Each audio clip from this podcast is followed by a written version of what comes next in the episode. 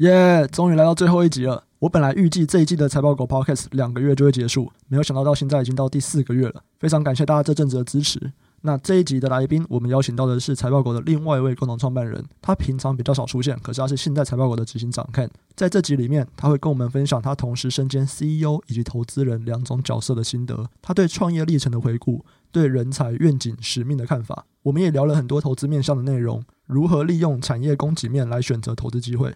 他最近在看哪些产业？以及随着投资的本金变大，投资方式会有什么样的转变？那接下来就让我们来听这次的访谈内容。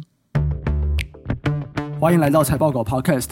财报狗是全台最大的股票基本面资讯平台。我们借由简单易懂的图表、平等资讯的落差，协助每个人做出更好的投资决策。如果想了解更多的投资资讯，可以 Google 搜寻财报狗，或直接上财报狗网站 statementdog.com。欢迎来到财报狗 Podcast，我是主持人威宇。今天的来宾是财报狗的共同创办人，也是财报狗现任的执行长 Ken。那我们都叫他小郑。小郑你好，嘿，Hello，威宇好。那可以请你花一分钟的时间跟大家简短的自我介绍一下吗？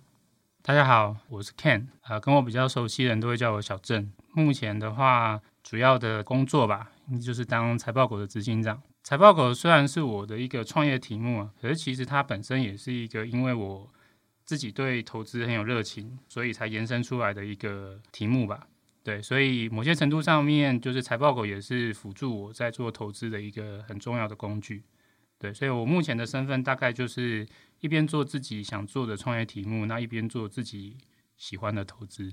OK，大概是这样。好啊，这个开始要先鼓掌一下，这个要先，这个要先掌声的，这是什么？庆祝一下？为什么？OK。因为这是第一季的最后一集，OK，而且这一季，呃，对我解脱了，而且这一集上线的时间应该是下礼拜一，八月三号是我的生日，OK，OK，okay. 你不觉得在我三十岁生日这天，然后访谈我老板，然后是财报狗 Podcast 最后一集，你不觉得听听起来有点意义吗？可是好像不会有第二季吗？我觉得不对啊，啊啊，你是老板啊，我暂时是没有规划吗。OK，OK，okay, okay, 我尊重你啊。好，我们就直接来进入正题。你是第一季财报稿 Podcast 所有来宾中唯一一个身兼实业公司的 CEO，还有投资人角色的人。然后巴菲特有说嘛，他说他身为一个生意人，让他成为更好的投资人；他身为一个投资人，让他成为更好的生意人。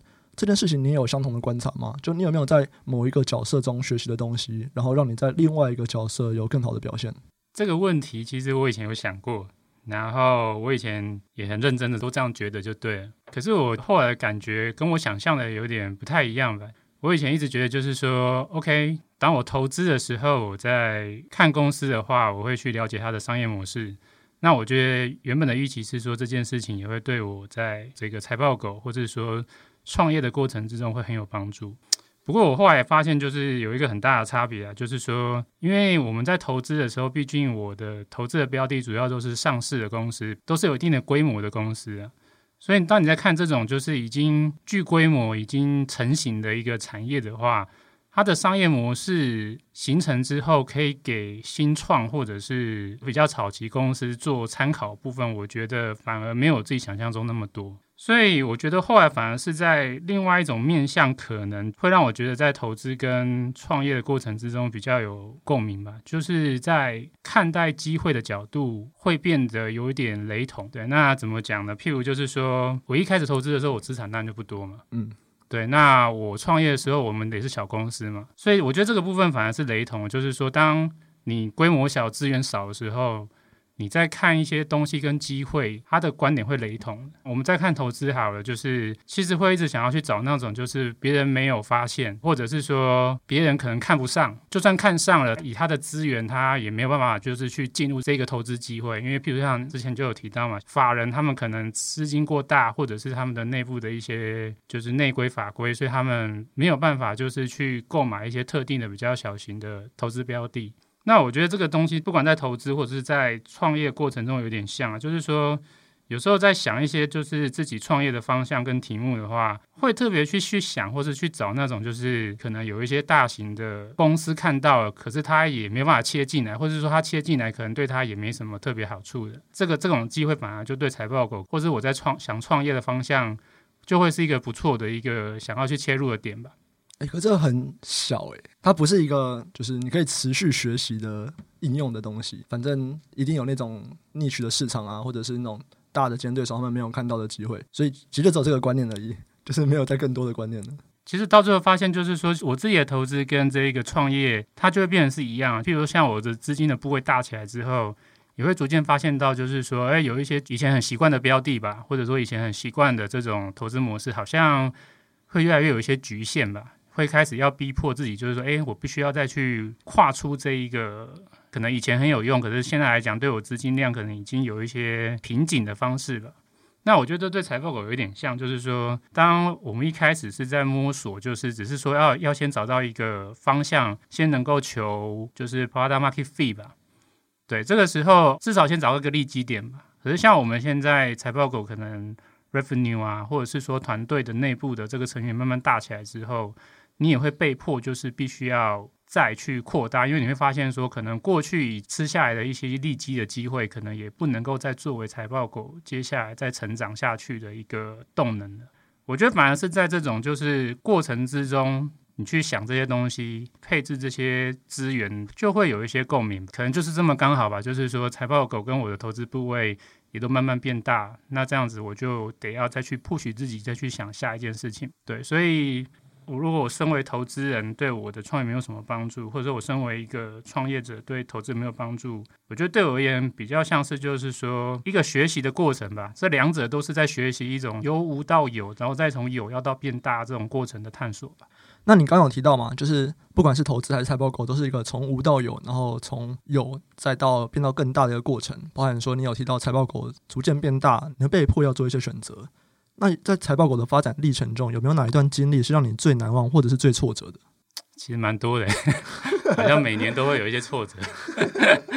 OK，挫折挫折，我觉得还蛮多的。可是其实事后回来看，都会觉得是还蛮好的。对，反而会觉得说，哎，好像自己走得不够快，快点遇到这些挫折会不会更好？那如果有什么印象比较深刻的话，像一开始早期的最烦恼的或最挫折的事情，应该就是。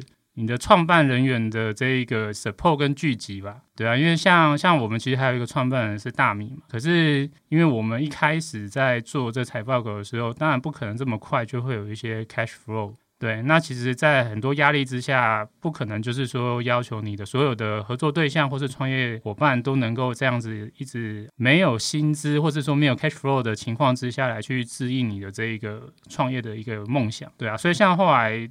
大米它就是变成是兼职的，因为它毕竟也是它需要一个能够有 cash flow 来源的一个这样子的一份薪水吧。来去 support 他当时的状况，所以像这种情况，其实，在我们早期，或是我觉得一般创业公司都会有出现这个问题啊，就是说你没有办法快点找到你的这个 market，你没有又没有足够的这个 funding 来 support 你的这一个商业模式的运转，很快你就会遇到一个问题，就是说现实的需求跟你的梦想之间的取舍吧。对，所以像这应该就是早期就是会很烦恼的事情嘛，就是说，哎，对啊，我要怎么样赶快产生这个 cash flow，可以让我们自己的这个内部人员能够先就是心先定下来，还有说，哎欸，房顶怎么办啊？我们没有钱这样子。那像后来就也是有很多有的没有的问题啊，譬如说像财报狗可能有一点点知名度吧，那后来就是印象有比较深刻，就是遇到法律的问题吧。对啊，就是我们有一年就是突然就被调查局找去，就是说，哦，他认为我们就是提供的东西好像是不是有什么推介金融商品的一些问题吧？对，那。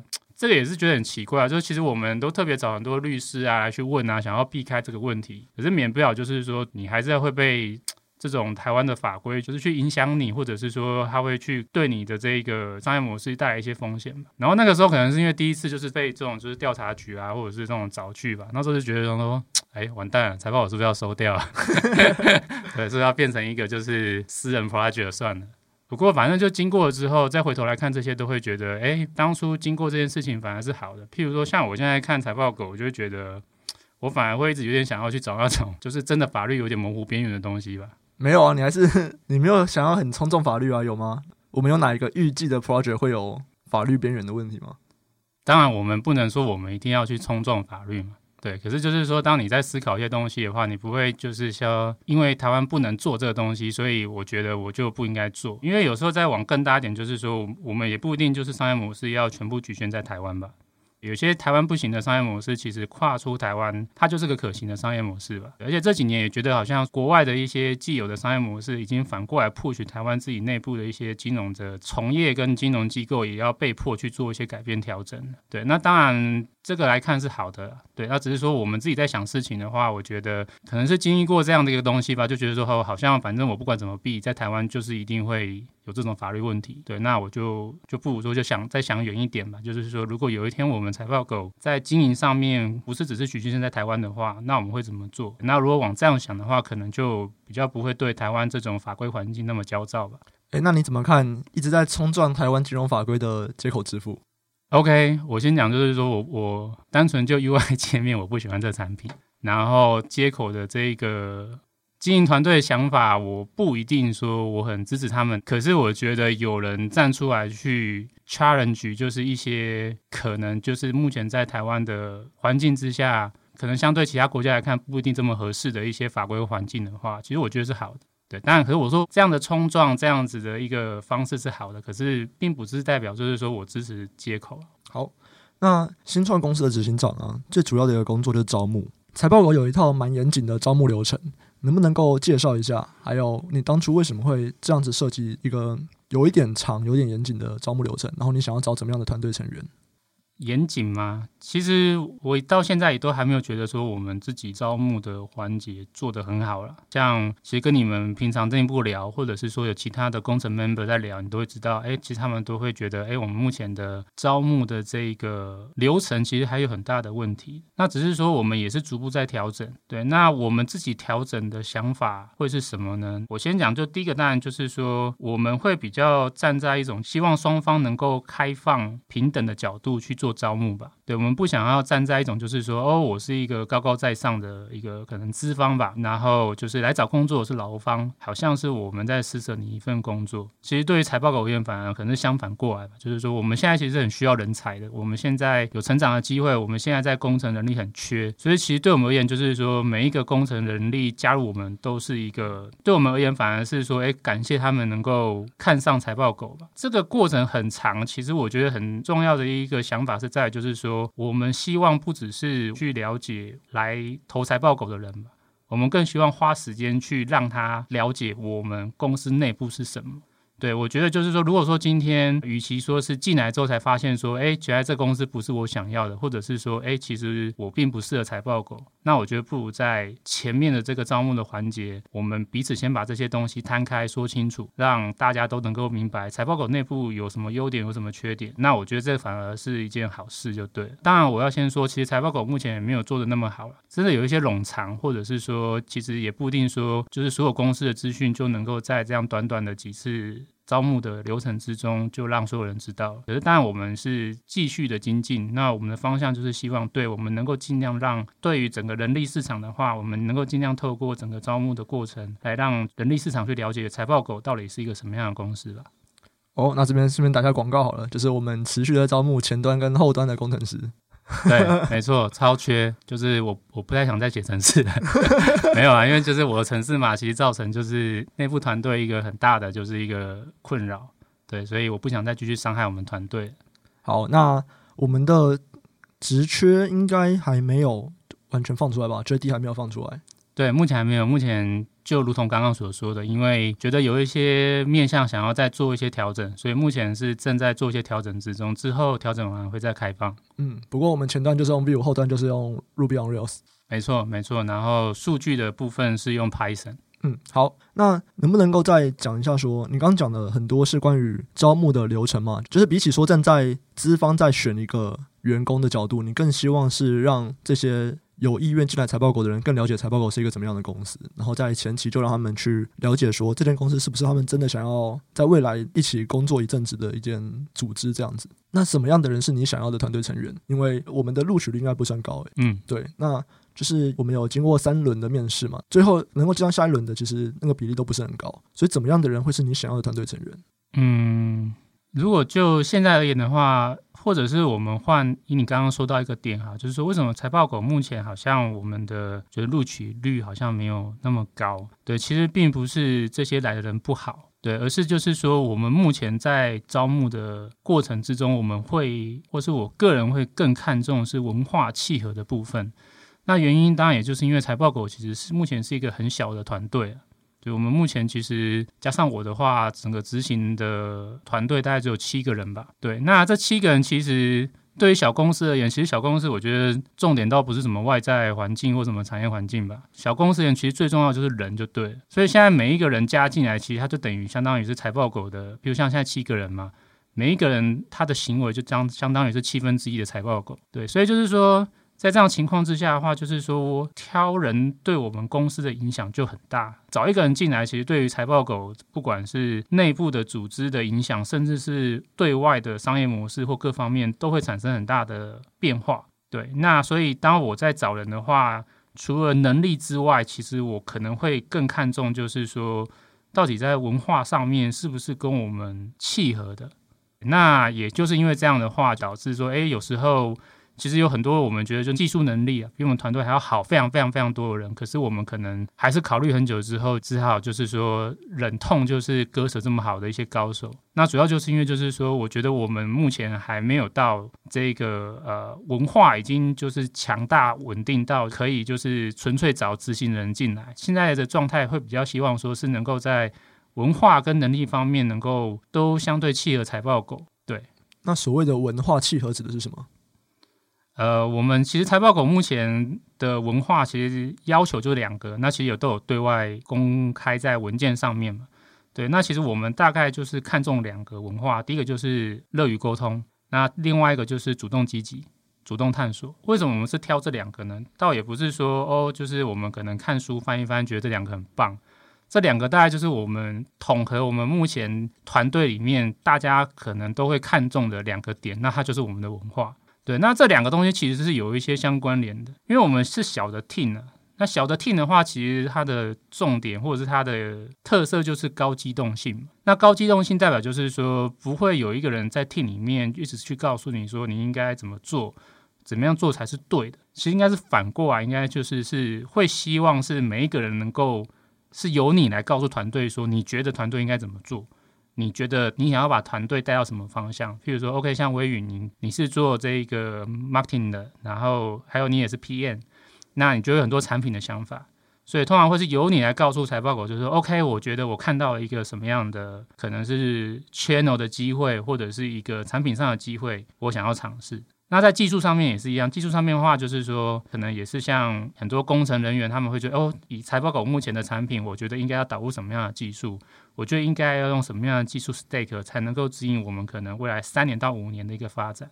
那其实我们很需要是这样的人力来协助我们去做，不管是产品的一些细节的方向的主导，或者是行销的一些面向的主导。所以为什么我们会那么强调说我们的文化是主动积极，就是因为对我们现在的这个组织跟我们的公司的状态，它是需要每一个人自己站出来去带着团队往前面走。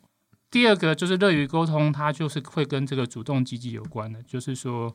OK，你每个人都有想法，可是当组织逐渐慢慢稍微变大的话，你会发现，当你想要往一个方向走，你不能够只是自己往前走，对，你别必须要带着大家往前走。那当你要带着大家往前走的话，那有一件很重要的事情就是，你必须要跟大家沟通，你必须要让大家知道，就是为什么要往这个方向走，为什么这个东西那么重要，让团队都信服于你，或者团队都能够知道，OK，为什么我们该这么做。那所以。在一个这样子这么要求，就是每一个人都去做主动积极、主动领导、主动探索的环境之下，就会仰赖就是每一个人必须要做高度的沟通。所以，我们目前的话，在找 member 的话，我们会特别看重这两个吧，就是很有自己的想法，然后再就是说，他也不吝于把自己的想法分享。第三个就是乐于沟通，就是你也愿意去聆听别人的想法，你不会排斥别人的想法，或者是不会排斥别人有新的比你更好的 idea。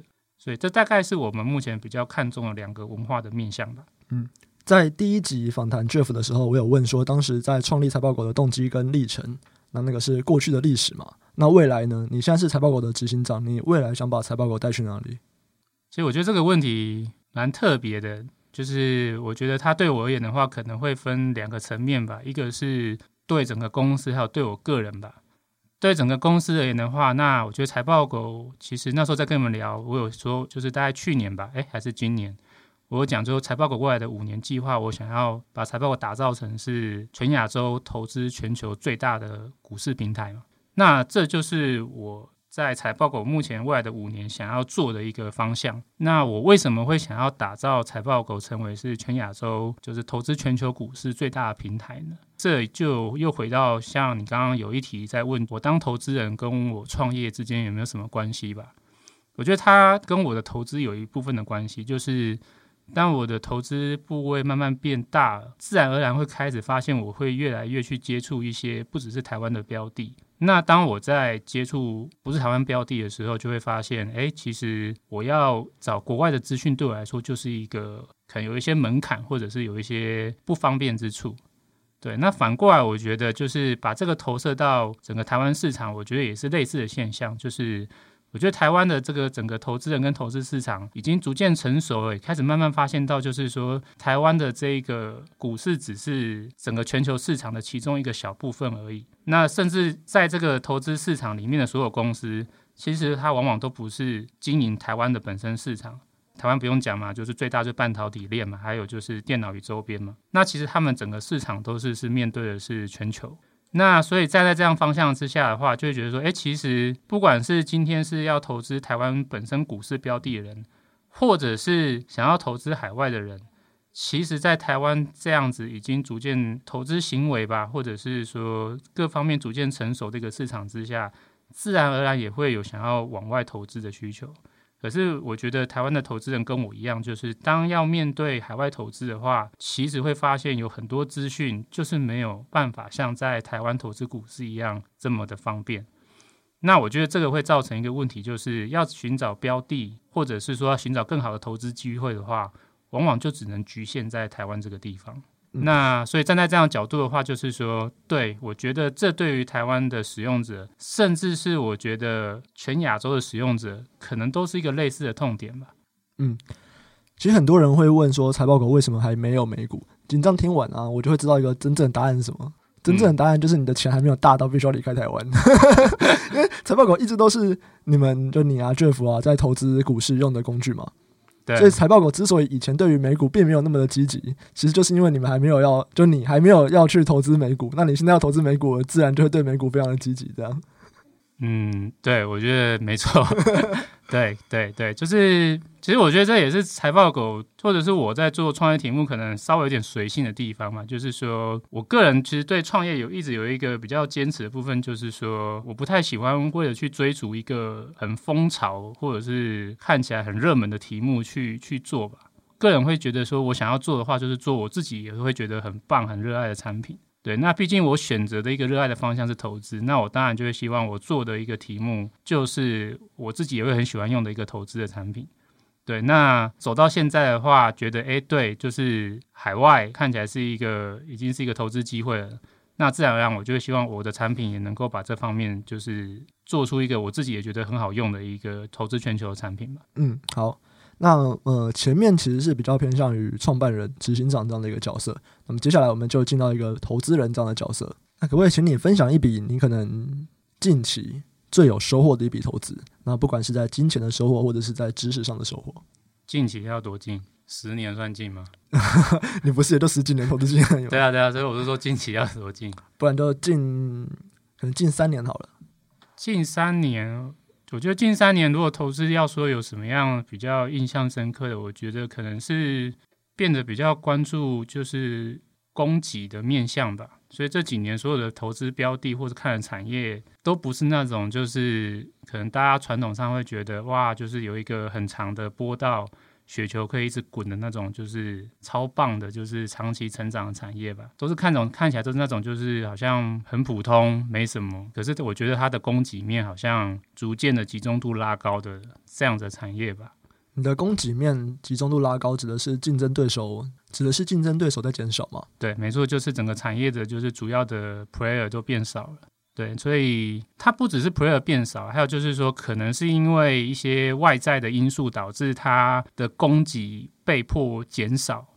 对，像前几年就有投资中国的水泥嘛，对，那中国的水泥其实就是 follow 着就是中国政府的一个呃“十三五”的一个方向，就是要把整个就是他们的这个多余去产能、去供给这样情况。对，那所以这个东西一旦发生的话，就会发生整个产业里面，就是小的玩家会瞬间没有办法去符合政府这样的条件之下，还能够存活在这个产业上面，那他们自然而然就会逐渐被这产业淘汰。那其实一开始都是会是一个大混乱啊，就是大家都会拼，就是哦，在政府就是真的 叫我就是不能做之前，我就。赶快就是冲最后一波，对。可是当这个混乱过后之后，逐渐沉淀下来的话，逐渐就逐渐就会开始看到，就是真的在这市场上面的主要玩家，他的这个 market share 议价能力各方面逐渐增强了。其实整个需求面没有太大的变化，可是就是因为供给面变好了，那其实这些就是主要的 player，他就会能够受惠于像这样子的一个趋势吧。那他的这个不管是他的 market share，或者是甚至他的这个。Margin 都能够随之提升，它的市场的 valuation 也会跟着提高，那这就是一个这几年做觉得还不错的一种投资的机会吧。诶，那我们再更深入来聊一下刚才的这个，你就讲的这个例子好了，就是在讲中国的水泥去产能这个例子。所以你当时是投资了什么公司？然后中国难道是中国的上市公司吗？所以你是买入股吗？还是？那我先讲，就是说，其实。我不是一个就是为了要投资海外而投资海外，其实我觉得整个过程来看的话，会有一点就是慢慢摸索、顺理成章的吧。我觉得这个 idea 也不是我先看到，对，我这个我的很多 idea 其实都不是我自己发现，我很多 idea 其实都是身边的一些就是很强的朋友，他们可能告诉我吧，说哎，他关注到有一个这样的现象。好，那他们给我了我们一个起点，那我们就开始慢慢摸索，说哎，这个起点再往下能够再看到什么样的东西。所以那个时候其实也是免不了，就是因为先看到或先听到的其实是针对台湾的标的吧，对，所以一开始也是先看台湾的水泥，对，那当然这个机会是发生在中国嘛，那你当然是看就是说台湾的公司布局中国水泥的公司有哪一些，那就是这样慢慢摸慢慢摸发现说，哎，就是台湾其实大部分水泥公司也真的都是在中国就对，那逐渐发现说，哎，其实这些公司他们在中国。不只是布局，甚至他们还会在像香港就是上市吧。像那时候看到就是说，哎，怎么有雅尼？雅尼在台湾除了有在台湾上市之外，它也有在港股上市。对，就雅尼中国。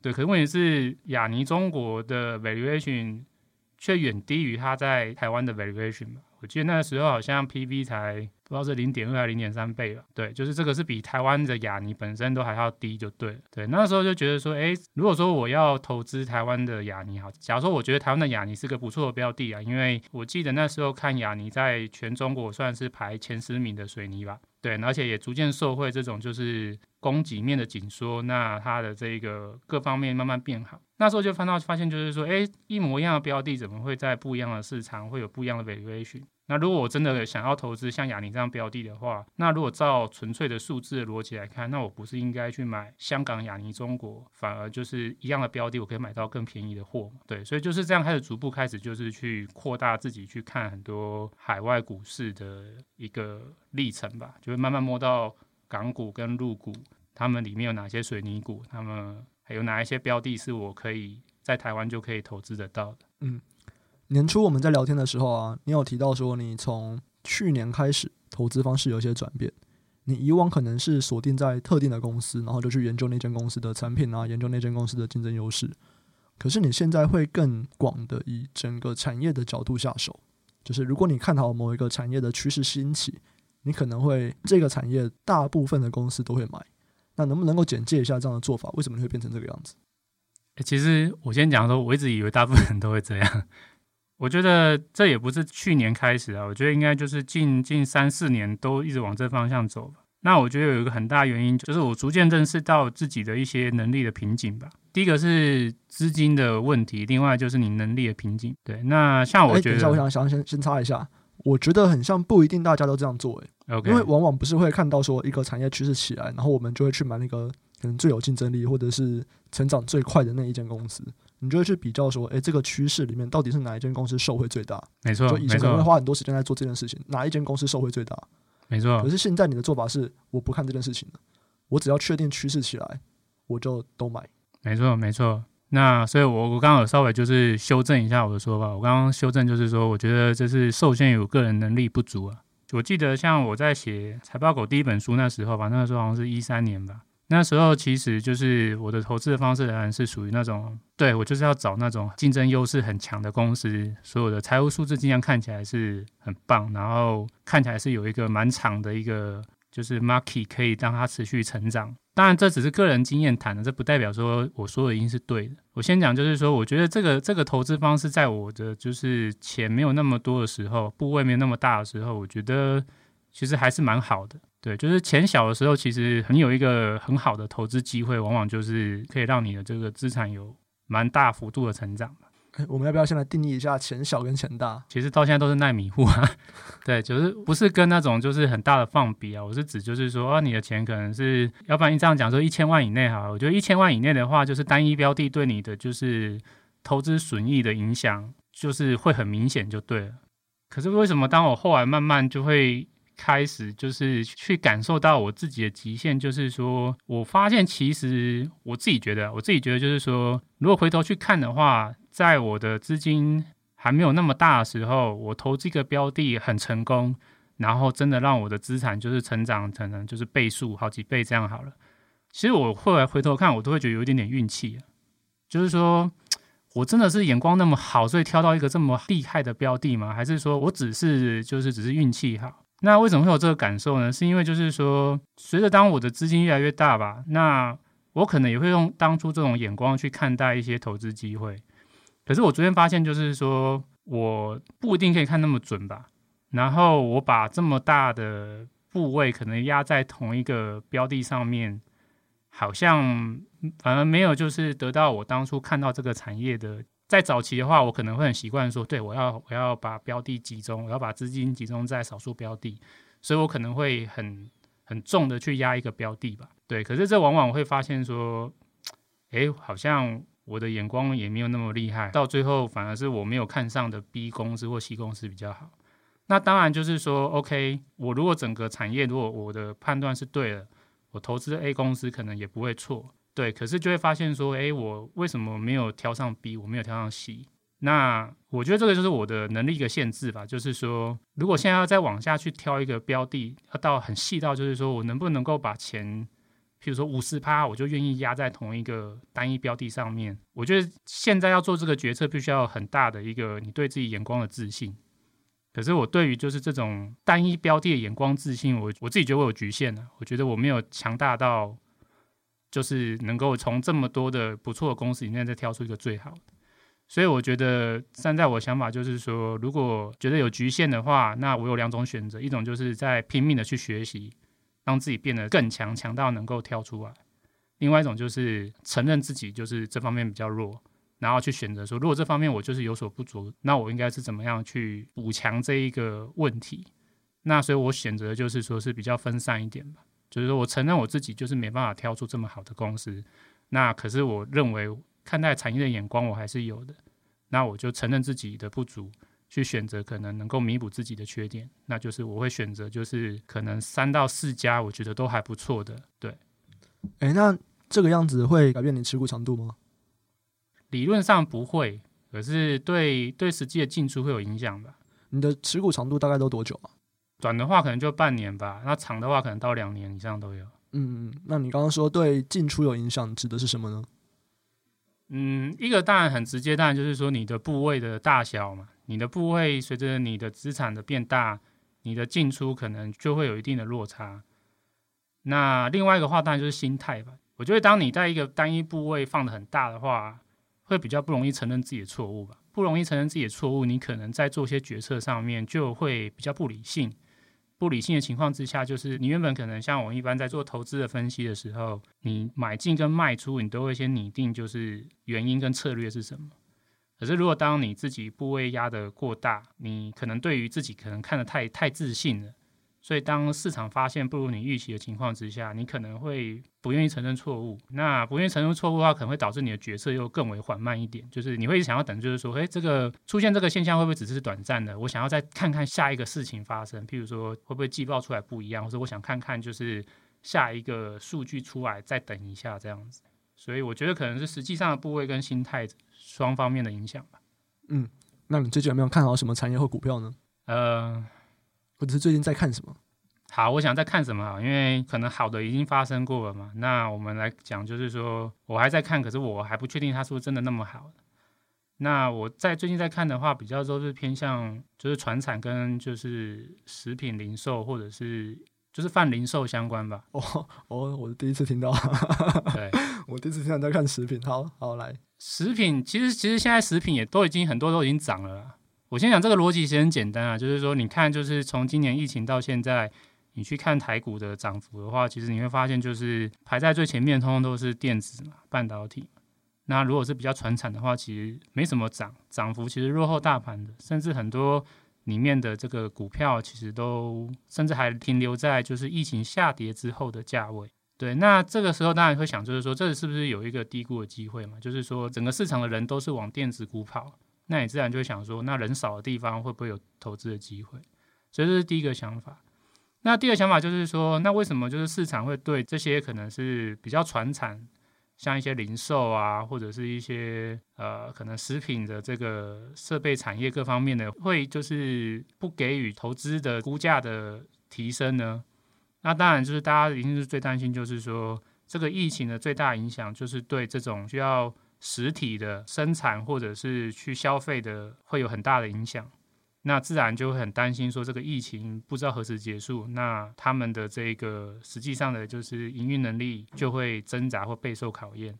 那反过来说，电子股也是一样啊。大家为什么那么喜欢电子股？就是说，对啊，就是在疫情的之情况之下，那大家就都是在家当宅男嘛，电子的需求就很强劲嘛。所以就是说，市场会是用这样的方式看待，对。可是市场这样看是不是真的是对的呢？那我目前是觉得说，也许。市场可能过度对于这些传统产业受到疫情的影响有点过度悲观吧。这件事情的话，那是不是真的过度悲观？那就也要去找一些证据来去支持它嘛。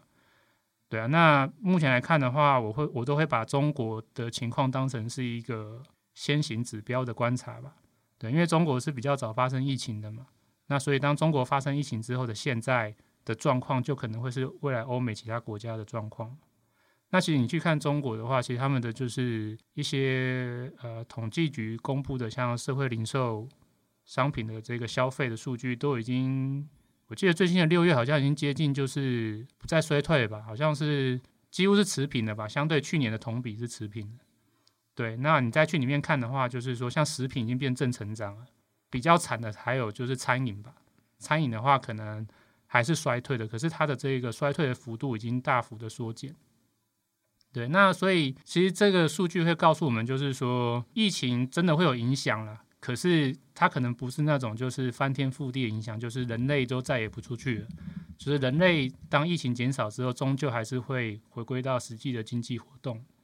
对，所以如果说中国的这一个数据可以参考的话，那相信其他欧美的国家等到他们的疫情逐渐减缓的话，那人的活动势必也会朝着这个脉络回升。那这样的话就代表就是说。我们现在看起来是有点悲观，这些标的，他们迟早在未来会有一天又恢复到，也许不一定是百分之百恢复了，可是它至少会有比较高的比重能够恢复到，也许是八成或九成的水平吧。回到八成九成的水平，可是现在很多标的是以一种就是它好像会会有一半以上的业绩都消失，不肯恢复的这种方式去定它的这个股市的价格，那我就觉得它是不合理。嗯，好，那接下来进入到我们 Podcast 都会有的一个高估低估的环节。我会讲一个东西，你告诉我它是高估还是低估，然后可以简单的讲一下为什么。学历高估还是低估？因为如果如果拿我自己来讲，就是说，我觉得我在学校学的东西跟我后来在做的事情没有什么关系，因为我是理工背景的。对，那我我大学是念电机嘛，研究所是念电信。我先讲说，我觉得研究所对我来说很有帮助，反而是大学的四年我都不知道我在干嘛。我出来到最后，我现在在做的反而是在做创业跟投资。那他好像跟我大学念的电磁学什么好像都没什么关系。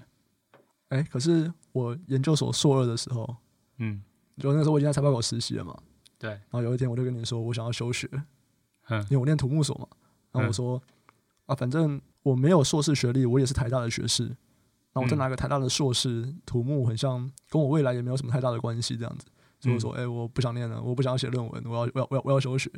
嗯，结果你叫我去 念完呢，你说白、哦啊、对吧、啊？你说白痴啊，你你就剩剩半年论文写写就好了。我我先讲，就是说我，但我觉得这样讲好像有点不礼貌。可是我讲就是说，我觉得台在台湾拿学历真的是一个，觉得对某一些人而言吧，就是会会是不难的东西啊。那我觉得就是说，它是不难的东西，那反正我觉得还不会花你很多时间，你就顺便拿一拿就好了。对啊，你那么聪明，对不对？对啊，很会考试啊，很会背书啊，对啊，这些东西有点像就是说，就是你要不要要不要走下楼丢垃圾，这种这种就是我觉得就是就是就就随手的一个举动。对啊对啊，就是说，我觉得你写论文也不会影响，就是你各方面的表现啊。对啊，那你既然都当初已经选择你要念了，那你已经有一个沉没成本，已经我觉得可能不止四分之三啊，你已经就是大概五分之都过完了。对，那你说要放弃、舍弃掉这个沉没成本，虽然说我觉得拿到那个学历好像也没有什么特别帮助啊，可是我觉得你省下来的东西好像也没省到什么。对啊。好，下一个，SWOT 分析高估还是低估？高估吧。为什么？因为我觉得它它是很容易被乱用的东西吧。我觉得它是一个，就是你要经过很多的对事物的理解之后。你才能够真的去真的说出来，什么叫做机会，什么叫做风险，什么叫做优势，什么叫威胁。可是很多人往往是反过来，是把这拿来当起点，就是说，OK，我要以这个来起点来去看待公司。可是像如果说我如果真的会用这东西的话，我一定是前面花很多时间去做很多很多很多外部的了解，很多很多内部的理解，做了非常多之后，才把这个工具拿来当结论。当然，其实我不太知道现在业界状况是怎么样啊。如果就我以前理解，或是看一些就是一些行销企划的提案，都会觉得他们的 SWOT 是随便乱做的。嗯，好，细股高估还是低估？我觉得低估吧，因为我我根本就没有办法去那边。对啊，这是一个梦想之地，我没有办法去，我我没有办法评量，我没有办法衡量的东西，我都会觉得它是好的。OK，那那那北京呢？北京我觉得也是好的，嗯，就是跟戏骨是同样的逻辑，就是我觉得我没有办法去接触或衡量的东西，都我都会假设它是好的。OK，好，那金融科技，金融科技就是你来接触的东西了吧？你觉得它是高估还是低估？你是说泛整体吗？你可以自己去定义它。嗯，你也可以拿它特定的面向讲就好。我觉得持平吧。你觉得持平哦？对啊，就是没有高估，也没有特别低估吧。嗯，好，那讲一本你觉得最被低估的书。有书会被低估的吗？我想一想。有啊，就是你觉得它超棒，可是其实没什么人知道。啊、哦，是啊、哦，这种书吗？这不就是低估的意思吗？OK OK，好，因为因为这我们毕竟是投资嘛，那我讲一个那个就是我有点忘记书名，可是我我其实是一直很常在翻，就是那个什么 Capital，哦、oh，Capital Return。哦，Capital Return 吧，嗯，就是马拉松资本写的。对对对对对，我觉得像我们刚才聊到，就是我过去四五年的投资，我觉得就是这本书啊。对，这本书可能对我过去四五年影响也蛮大的吧。之前的两年看，我就觉得说，哎，对，这个就是我我在想的东西。嗯，好，那可以先稍微简单的介绍一下这本书。这本书是马拉松资本，它是一个资产管理公司，然后他们每一年会写给股东的信，然后他们其实之前已经先出了一本。那本名字叫什么？我忘记了。可是那本已经绝版，而且不再销售。那本就是他们比较早期的写给股东的信。然后后来又出了第二本，就是小郑现在讲的这本《Capital Return》。然后中国那边有简体的翻译，台湾这边也刚刚没有翻译。好，然后我也把书的链接放在我们的 Show Note。你最近看了很多关于欧洲的历史书，为什么？其实就只是兴趣而已。那有什么收获吗？其实我我我看完第一遍，我是有点沮丧啊。就是我我会沮丧的原因，就是因为我觉得，就是站在历史的洪流里面，就是个人的力量是很小的。我虽然当初是看兴趣啊，可是我还是会免不了，因为自己在做的就是创业跟投资嘛，会想要以就是说，哎，我能不能从里面得到一些投资的启发或商业的启发？对，然后我后来发现，就是我很难得到一些 insight。现在会这样觉得，就是我觉得好像工业革命之前的世界。跟现在就真的是一个不一样的世界。在没有工业革命之前的，不管是地缘政治、地缘经济，还有就是所有的就是人类的活动行为啊，都是一种很规律、很缓慢，没有什么太大变化的一个世界吧。那就是真的是直到工业革命之后，才有一个巨大的变化跟影响。对，那所以我有什么启发吗？我的启发就是说，我觉得如果要好好了解商业跟投资的话，我觉得认真的关注就是工业革命之后的这两百年，我觉得可能是一个好的选择吧。嗯，好，你刚刚有提到说，看完这些历史，你会觉得说，在历史的洪流里面，个人的力量很小。我想两个东西啊，我想第一个就是，我觉得 Elon Musk 的个人力量还是很大的。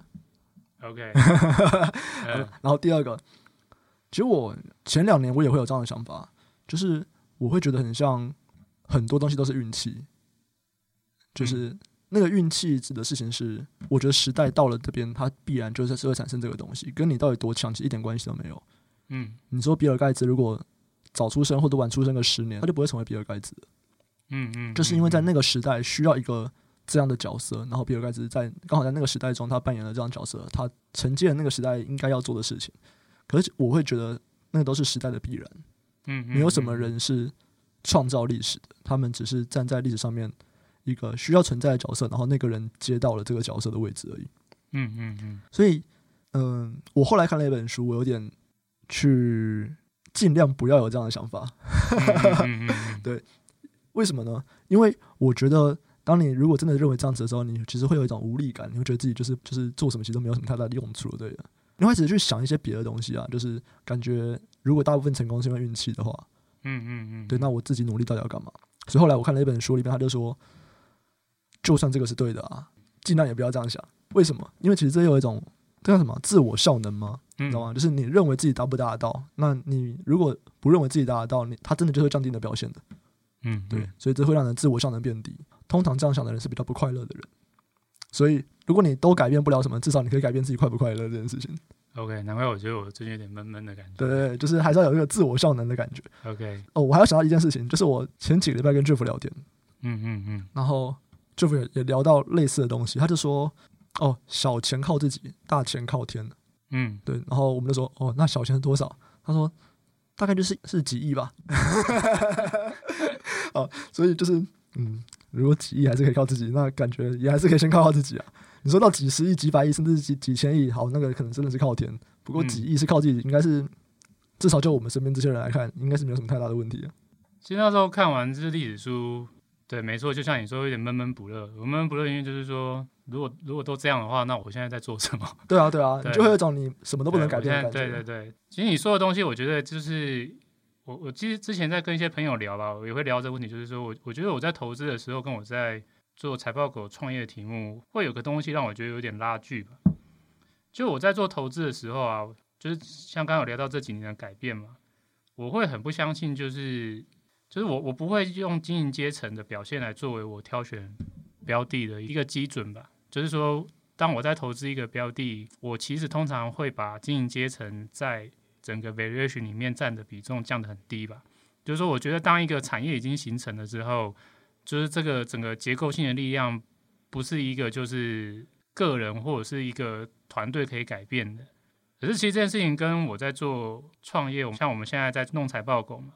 它其实是完全不一样，因为你在做财报狗，你是不可能有这样的想法。你在财报如果说都啊，就是啊，比如说哦，这个投资数据的这一个服务就是这样子，我们再怎么做也没办法去改变一些东西，那你你就会觉得很无力，你就会觉得诶，这个创业干嘛？反正就大者很大嘛，或者是说大家就是用既有的服务就好。可是其实，在你在创业的时候，你就是会有一种就是对我认为就是市场上的东西不好，我认为就是我有办法有能力用我的能力去做出一个。比市场提供的服务还要好很多的一个产品吧，你才会愿意花时间去投入。所以其实我不知道，我目前看这件事情，我也是觉得有点有点有趣吧。就当初可能是想要从历史里面找到一些，我觉得可以作为自己的，可能找到一些什么可以值得学习的经验啊，或什么的。可是我觉得看完之后，会让我觉得，我目前觉得啊，比较像就是你对对这个世界更认识吧。可是说有没有影响到呃创业的这个行为吧？我觉得还是会忍不住觉得，就是说，对，就是我们至少还是有能力去试试看一些东西的。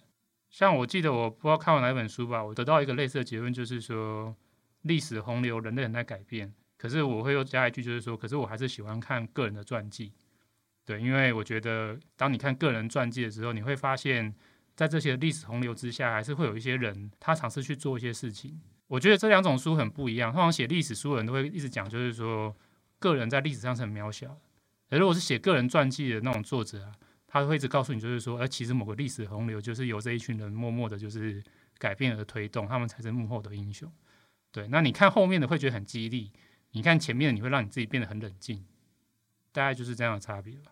我印象中，Paul Graham 有说，他说其实他看到那些非常伟大的创业家。其他讲的伟大，当然就是他认识的那些现在很大的公司啊，不管像 Mark Zuckerberg 或者像 Airbnb 的 Brian Chesky。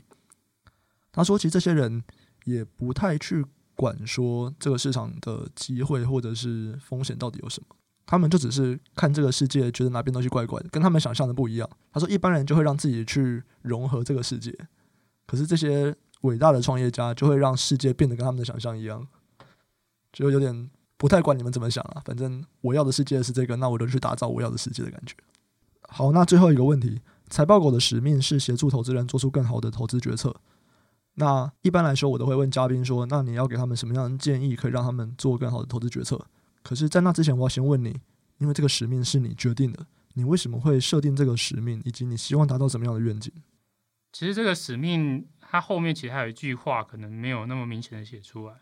其实那后面还有一句话，就是说，像你上一季有在做那个品牌的这一个联想规划嘛，其实就有提到嘛，就是提升每个人自我实现的能力嘛，对吧？你还记得吗？我我后来是说给每个人生活的选择权。OK OK，因为我觉得自我实现，说不定不是每个人都可以理解它是什么意思的。OK OK，好，没关系。那如用我们可以理解的话，其实我那个时候是希望能够，就是让每个人自我实实现的能力增加嘛。就是自我实现，我觉得是一个很棒的事情呢。就是说，当你如果今天就是你在物质的需求，你在这一个安全感的需求都已经满足的时候，你还是会发现说，你还是需要去追求一个东西。那这个时候，你会才会真正的花时间去思考说，诶，到底对于你个人而言，你这一辈子你想要做什么？你想要完成什么？你想要为自己或者是为世界上提供一些什么东西？问题是，就是说，其实。如果在现在的这样子的一个社会吧，我觉得就是说，大部分人都不会想到那么远了，因为这就是马斯洛那一个就是阶层理论嘛，就是你都还没有满足你的物质跟生存跟安全的需求，你怎么会才会去往上想到这个自我实现？对，所以其实当初在做财报狗，其实最主要一个简单的想法就是说，对，如果说今天大家不需要烦恼这种物质啊，或者是安全性的这种需求，能够跳脱这部分去想。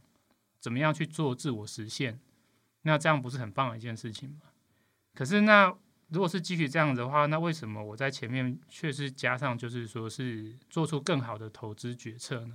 那原因是因为就是说，像有一些人会会这样讲，就是说我要我要让你能够变有钱，能够满足物质，我能够让你有安全感。那很简单嘛，就是你除了自己赚钱，你可以就是说你把钱交给我，嗯，我帮你管理，或者是你来当我的下线了。类似，对对，就是说，对，如果按照这样的方式，你觉得好像哦，好像也是可以让他变有钱嘛？他变有钱，好像就会自然就是去走向自我实现的道路。可是我自己自己其实是不太认同这个观点。当然，我我不知道我是不是对的。可是如果以我自己经验的话，我会觉得就是说，如果你没有经过就是去追寻或者是去满足自己如何脱离物质生活、如何脱离安全性这一个需求阶段。你就直接跳入到就是很有钱的这个阶段的话，或者说你就是没有什么物质上烦恼的阶段的话，我不认为就是说他能够在自我的实现上面就能够达到很好的境界。那是一个必然的，就是过程，就是你一定要经历过这个过程，就是在那个过程之中，你可能得到一些挫折或学习到一些东西，然后你终于超脱了那一个物质还有就是生活环境给你的瓶颈之后。你才会奠基这些经验，去认真的去想出来，就是说，接下来我的自我实现，我选定的方向是什么？什么东西对我而言是独特的，是我能够发挥我自己独特价值。所以站在这样的观点的话，就是说，如果说今天财报，我譬如很多人都会说，哎，财报狗做这个东西带给投资人的这个，如果纯粹只是金钱上的成长啊，说会不会不要做财报狗？譬如说，哦，你就叫 Jeff 弄一个放。大家就是把钱拿给 Jeff 做管理，那不就大家都变有钱，这样不是更棒吗？认真一点想想，我觉得这是有道理，就是就是很有道理，对，就 很有道理，对对对，很有道理，对对对。如果是这样的话，我觉得就是做财报狗本身就没有什么意义啊。就是我觉得就是就算这样子，我觉得也没有办法帮助别人，就是达到自我实现啊。就是你变有钱了，很多人变有钱了，像很多就是 NBA 的，就是球员拿到很多的薪水，你说他真的达到自我实现吗？或者说很多人得到乐透了，后来好像下场也都没有想象中那么好。就是我觉得就是说，就是你需要一个过程。那我希望财报狗能够提供的就是一个能够让你在这过程之中去摸索你自己想要是什么。对，所以我后来选择就是这个叫做做出更好的投资决策。也就是说我，我我希望财报狗不是一个用来主导你的角色。对，像我们上一季我们在讲那个品牌形象，我有我有举一个一个例子嘛，就是说，呃，譬如说很多人可能也许会期待，就是哦，我要找一个很像蝙蝠侠的人。然后这蝙蝠侠就是带着我们冲，我们就是在蝙蝠侠的保护之下，这个高谭市就变很安全了，对吧？可是我会说，就是我不希望财报狗去当这个蝙蝠侠角色，我会希望财报狗是那个蝙蝠侠旁边的阿福吧。我希望是让每一个人都可以变成他自己的蝙蝠侠，然后财报狗只是那个阿福，就是说，OK，你这个蝙蝠侠有什么样的就是需要？譬如哦，这个你的这个武器没有弹药了，你的这一个蝙蝠车没有油了，哇，你遇到一个很强大的怪物，它。要用更强烈的武器才能摧毁了。那财报狗就是这种随时在你旁边，就是提供给你资讯或者是武器的一个角色。对，那你可以用你自己喜欢的方式，用你自己认为最好的方式来去运用这些武器弹药库。财报狗不想主导你，对，财报狗只会站在旁边辅助你。因为我觉得，让每个人去当自己在投资上的英雄或蝙蝠侠，我觉得这个。站在自我实现的角度上面，我觉得是更棒的。嗯，好。所以回到这个使命，就是协助投资人做出更好的投资决策。那如果只能够给一个建议，你会给什么建议呢？只能给一个。呃，我想一想啊。对，不然不超过自我实现，最多三个。你说要说自我实现吗？还是说投资？嗯、欸，至少一个跟投资有关好了。如果是对还没有就是入门才开始想要学习投资的话。其实我的建议会觉得就是多看经典吧，然后少跟人接触吧，因为蛮认同就是格拉汉的一句话吧。我记得那句话好像是说，投资这这种东西是对一般而言，只要一点点的学习就能够达到普通标准，可是要变得更好却很困难吧。我记得好像是这样的意思吧。可我觉得这不就是买 ETF 吗？可是也是看到很多人买 ETF 也是没有赚钱的。哦，OK。对，就是其实很多人都会觉得说，哦，就是买 ETF，买 ETF。我觉得买 ETF 其实最大好处就是降低摩擦成本。而其实在我的观点呢、啊，我觉得未来的金融世界，其实你买任何商品，摩擦成本都已经会逐渐趋近于零。嗯，所以到最后还是要拼的，就是拼是在你的投资眼光吧。你你在过去的二十年，你可能 OK，你买 ETF，你得到的就是这个 permission 是来自于说，哎，对我就是比投资一般的商品，就是我的摩擦成本更少。可是如果说你想象，如果未来所有的商品都是没有摩擦成本，现在像你看 Robinhood，你买股票不用 commission，然后好像 First Trade 这些都是嘛，都不用对，对吗？当你没有一个这样子的，就是摩擦成本优势的时候，那你到底投资 ETF 还剩下什么东西是比别人好的？那剩下应该就是要么就是资金控管，要么就是说你买的 ETF 它所 target 的市场是什么？嗯，对吧？那资金控管需不需要学习？资金控管需不需要去做投资决策？需要。那你选择 ETF，你要选择哪一个国家的？比如说像大家都说哦，无脑就是说哦，美国就是最棒，美国就是全世界最强的国家。可是又像最近就大家又会说什么哦，中国要崛起什么什么的。对，那你在这样子的一个市场的，就是很多的这种纷乱的资讯意见，你怎么样去有独立的判断力去判断说 OK？什么样的 ETF，什么样的一个国家，什么样的一个商品是适合我投资的？这个也是需要投资判断力。所以我会说，我希望财报狗做的是协助你去做出更好的投资决策。像我觉得，其实投资 ETF 就相当于是你把钱交给人帮你管，意思有点一样啊。就是你你原本是把钱交给可能一个 fund manager 帮你管钱嘛，你投资 ETF 其实就是交给一个 strategy，你相信这 strategy 会帮你赚钱。那你怎么样去做这个决策？你怎么样去相信一件事情？你怎么样去认定说这个东西是对我是好的？我觉得投资没有说那种无脑买就对了，这件事情就对了。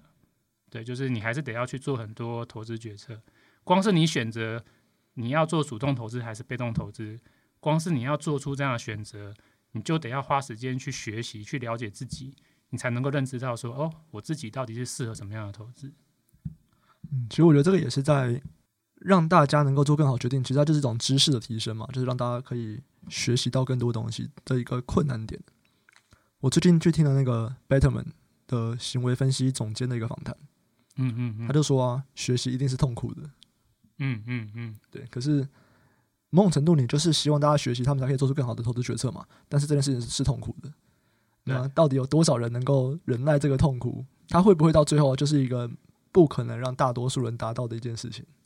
嗯，因为大家还是会选阻力最小那条路嘛，不会去选一个比较痛苦的路。我认同啊，其实有时候就有一些朋友啦，或者有一些人他会，他们其实就会拿你刚刚说的点是来去比较 challenge 财报狗的一个愿景吧，或者应该说财报狗的使命啊，就是说你在做这件事情就是违反人性嘛。因为如果你要做好更好的投资决策，那代表你你一定要有一定的学习的，对。那可是我就是觉得，就是就是因为这个东西这么难，所以把它作为使命，才有它的一个价值跟乐趣在吧。我觉得有些东西是真理啊，有些东西就是说，就像我认为好，就是说你不可能不经过学习，还能够达到很好的就是自我实现的境界吧？对，就是我不相信，就是说今天一旦给一个人就是完全没有就是任何的这个物质或者是生活环境的一个限制的话，他就能够很好的去找出他能够为这个世界带来什么样价值的一个境界吧？对，你就得必须经过这个过程吧。对，那财报狗就是想要能够协助大家去做这个过程嘛。嗯，好，你刚刚提到一个，我也想要再插出来讲，我我觉得蛮有趣的一个点，就是可能在三四年前，我们都会认为这个世界真的主流投资方法会逐渐趋向指数型投资，因为看起来美国就是指数型基金啊，或者是这种 ETF 一直在成长，然后我就觉得说，哎，这很像就是一个会不会这种投资的世界啊，演化到最终。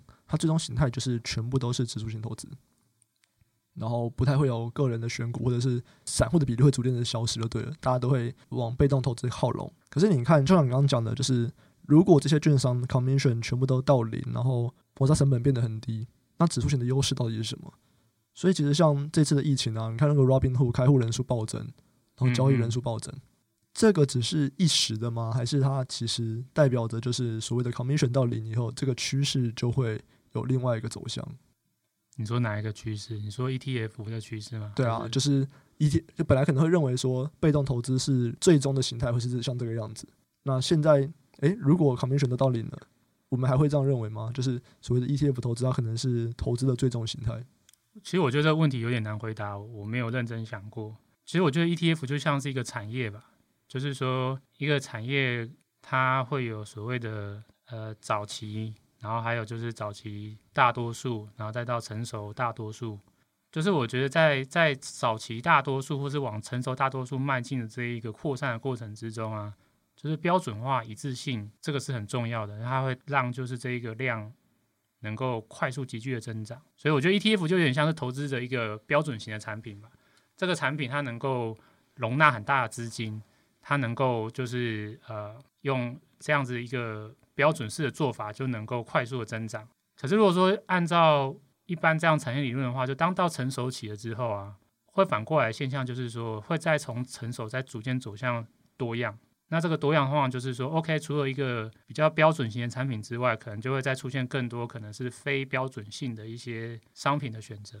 所以我觉得。然后以这样来看的话，就是说，或许或许 ETF 也可能会这个现象吧。就是说，也许现在我们就已经走到，就是说，ETF 就已经是一个很饱和，所有人都大部分人都知道 ETF 的好处了。